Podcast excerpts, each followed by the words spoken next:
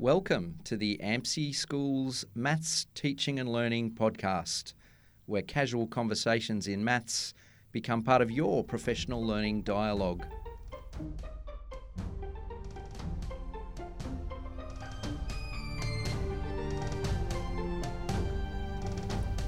I'm Marcus Garrett, and today with me I have my colleague and fellow AMSI Schools Outreach Officer, Helen Booth. Today we are talking number. G'day, Helen. How are you? Fine, thanks, Marcus. We uh, exchanged a couple of emails a few weeks ago after we were um, doing some lessons with some people out out in the road. Uh, at the end of a lesson I had on decimals and metric measurement, a young year six girl you might remember wanted to know how, since there are technically an infinite number of numbers or decimal place values between zero and one, because they, as there are between all integers, how do we ever get from zero to one? She wanted to know. And I thought that was a fantastic question because it actually showed me that she really understood uh, the concept of decimals. Now, she reasoned we can't count to infinity, so how do we ever get between integers with, with that number of decimal places? I told her that was the type of great question that makes maths teachers even happier than finding an answer.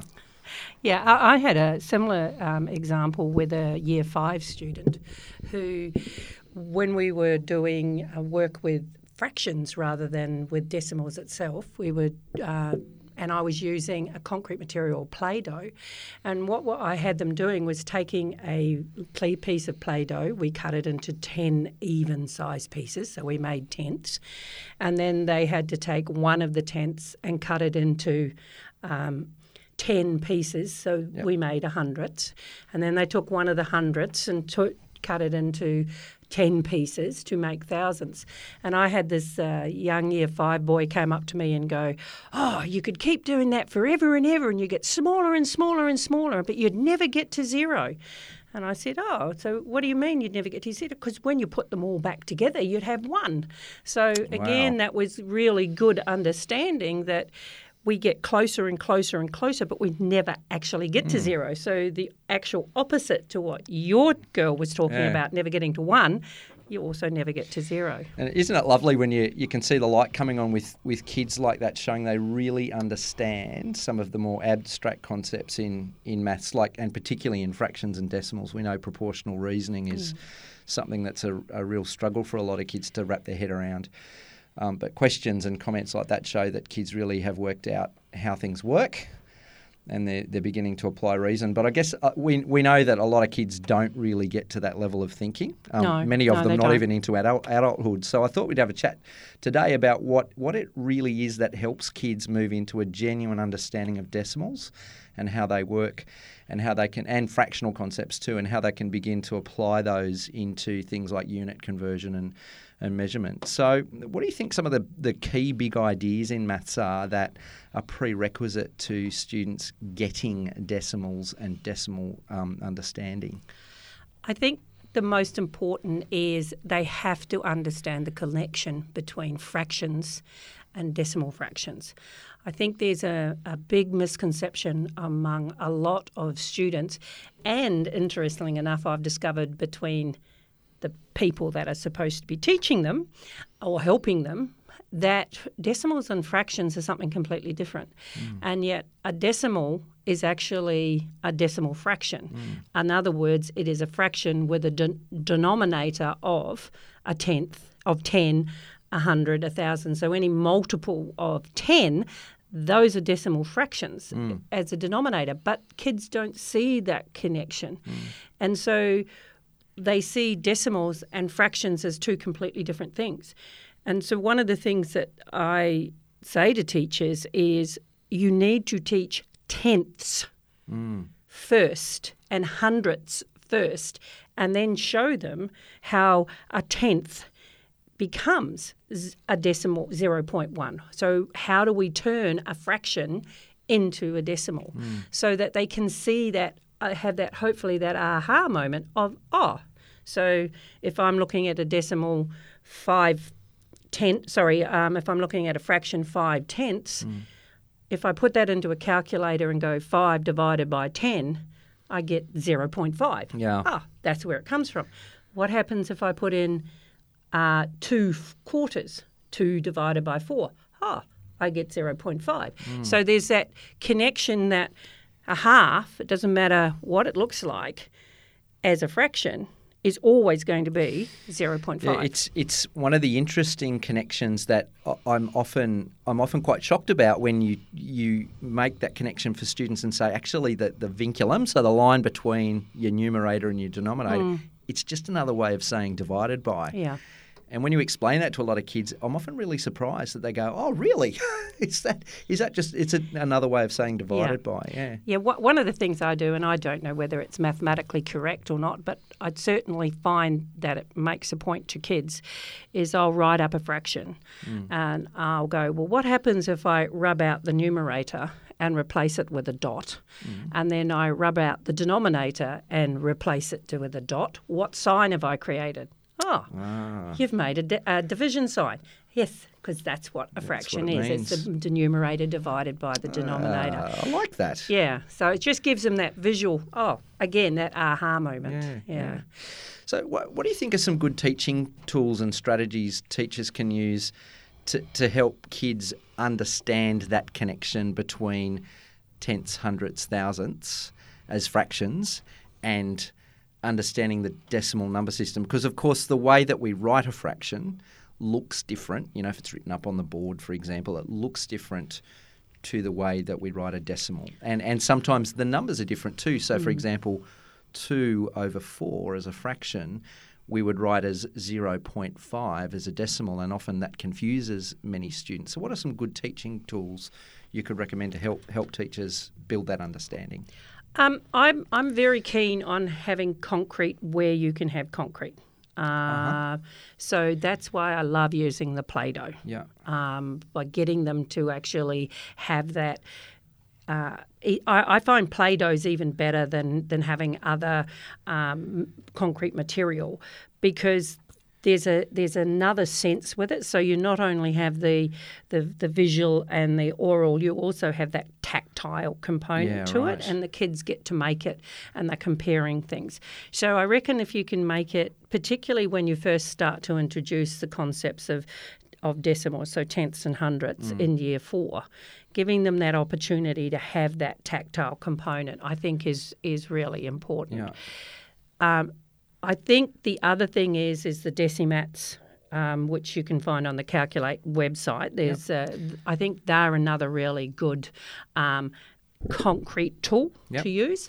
Um, but I think there's also the need that when we are talking about decimals, that we're not only reading it as 3.1, but we're also saying which is three and one tenth. Ah. So there's always that connection between how we what what it looks like, but really when we read it, it should be read as so 3.25 should be read as three and 25 hundredths, Yes. not as 3.25. That there's that connection.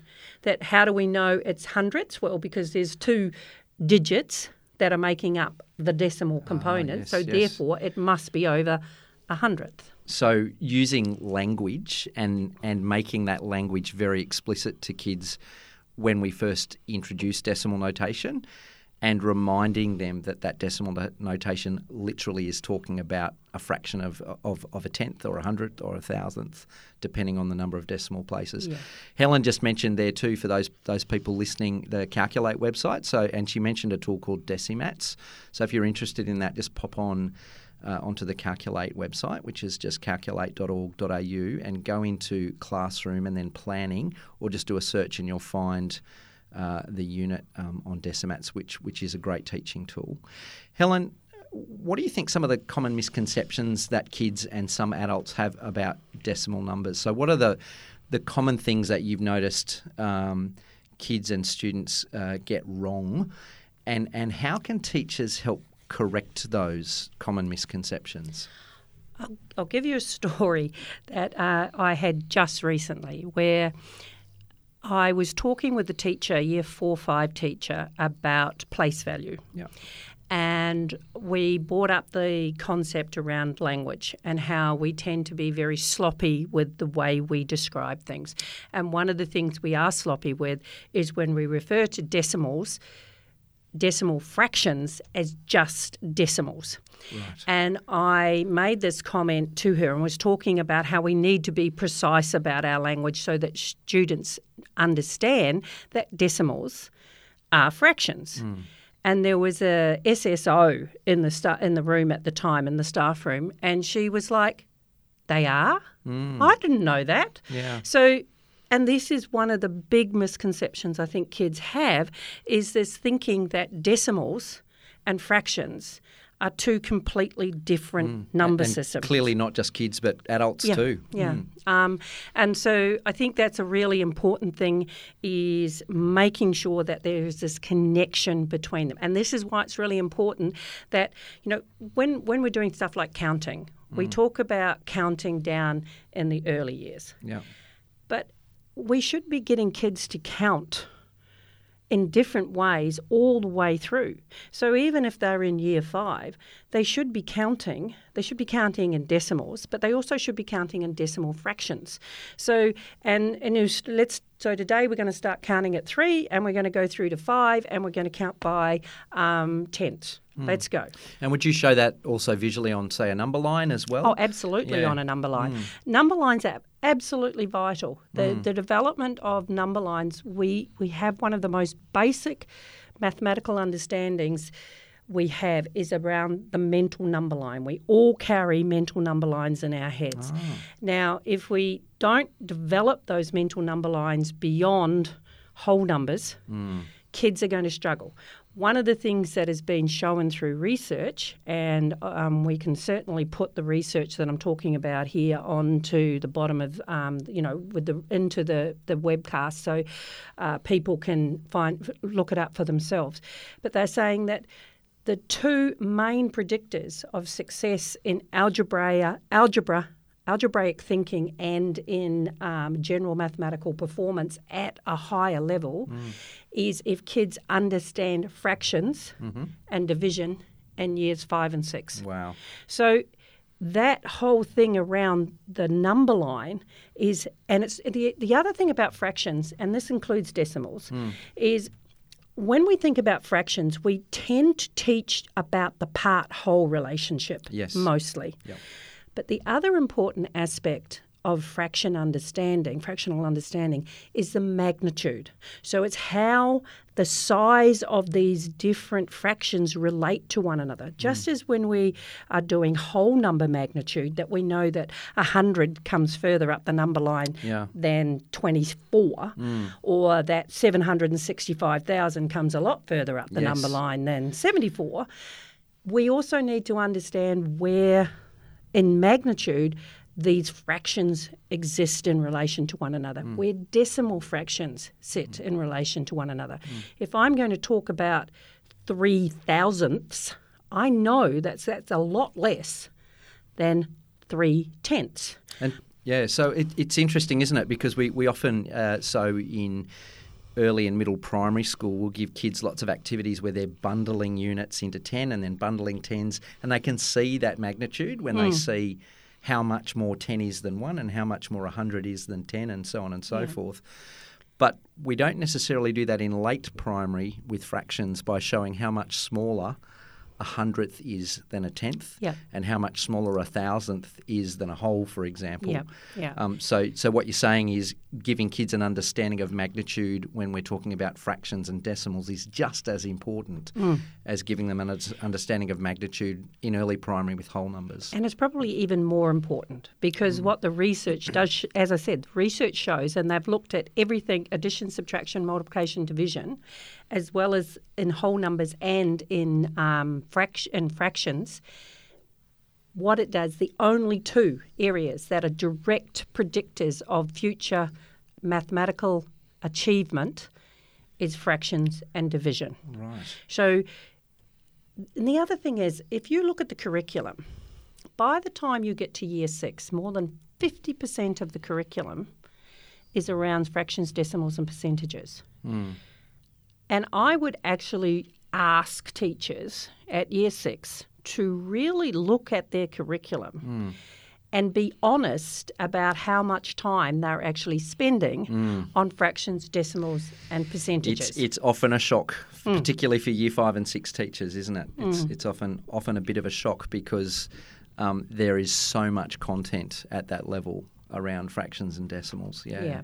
And and the other thing is is they go, yes, but it's such a crowded curriculum, such a crowded curriculum.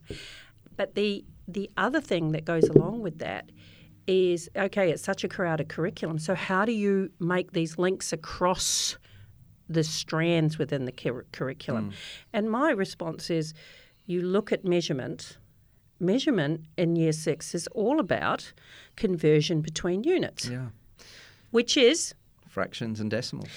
when you look at probability, it's about probability exists between zero and one, hmm. which is Fractions and decimals. Yeah. yeah. So it's about finding those links instead of trying to teach things in isolation, particularly fractions, decimals, and percentages.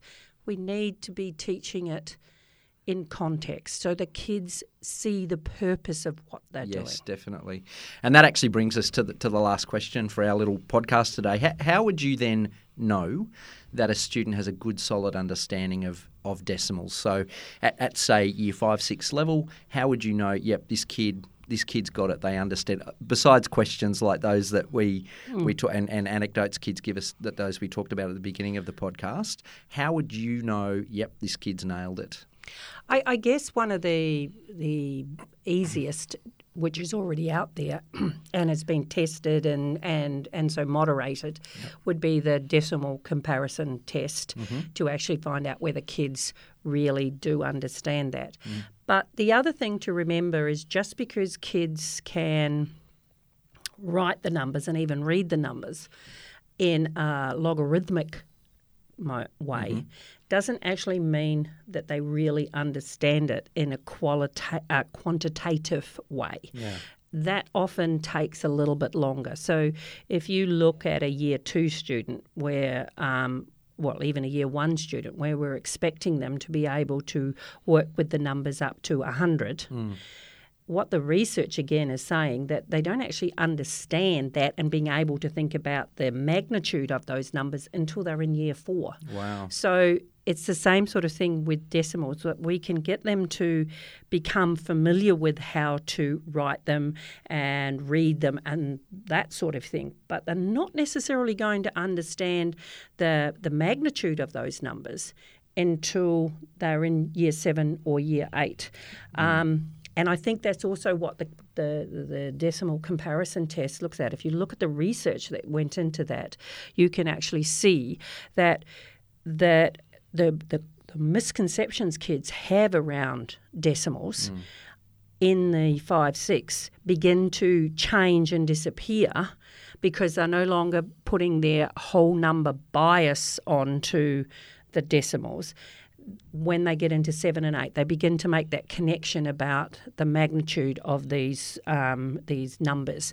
But it takes a couple of years for that understanding to come through. And I guess to exposure to using decimal numbers in things like measurement Mm. and unit conversion, uh, geometry, even even if you think about angles and understanding angles, that's you Yeah. know that that's about breaking things up into proportions and, and, and using proportional reasoning. And I'll say say to uh, particularly when they get into year seven, where kids, uh, you know, part of what they need to do in measurement is around formulas and we're using formulas to work out areas, area, and so forth, um, perimeter of different shapes.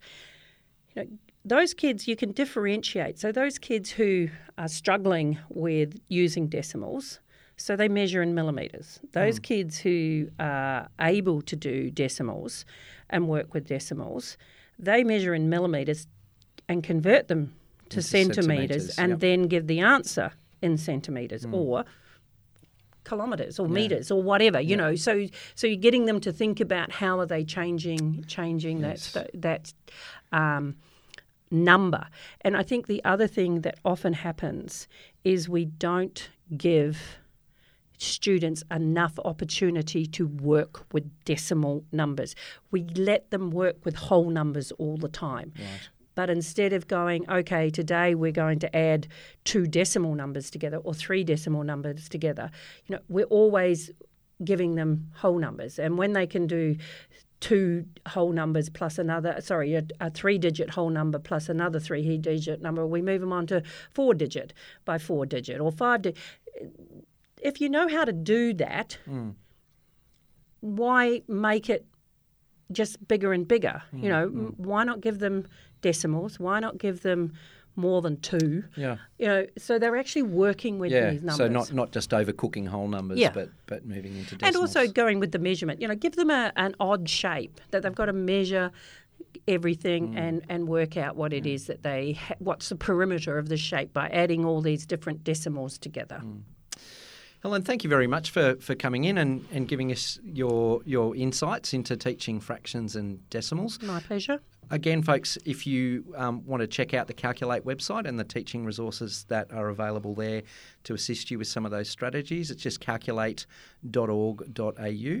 Um, and you'll find uh, plenty of classroom teaching and, and, and, resources and professional development articles there to, to help you out. Thank you very much. Thanks, Marcus.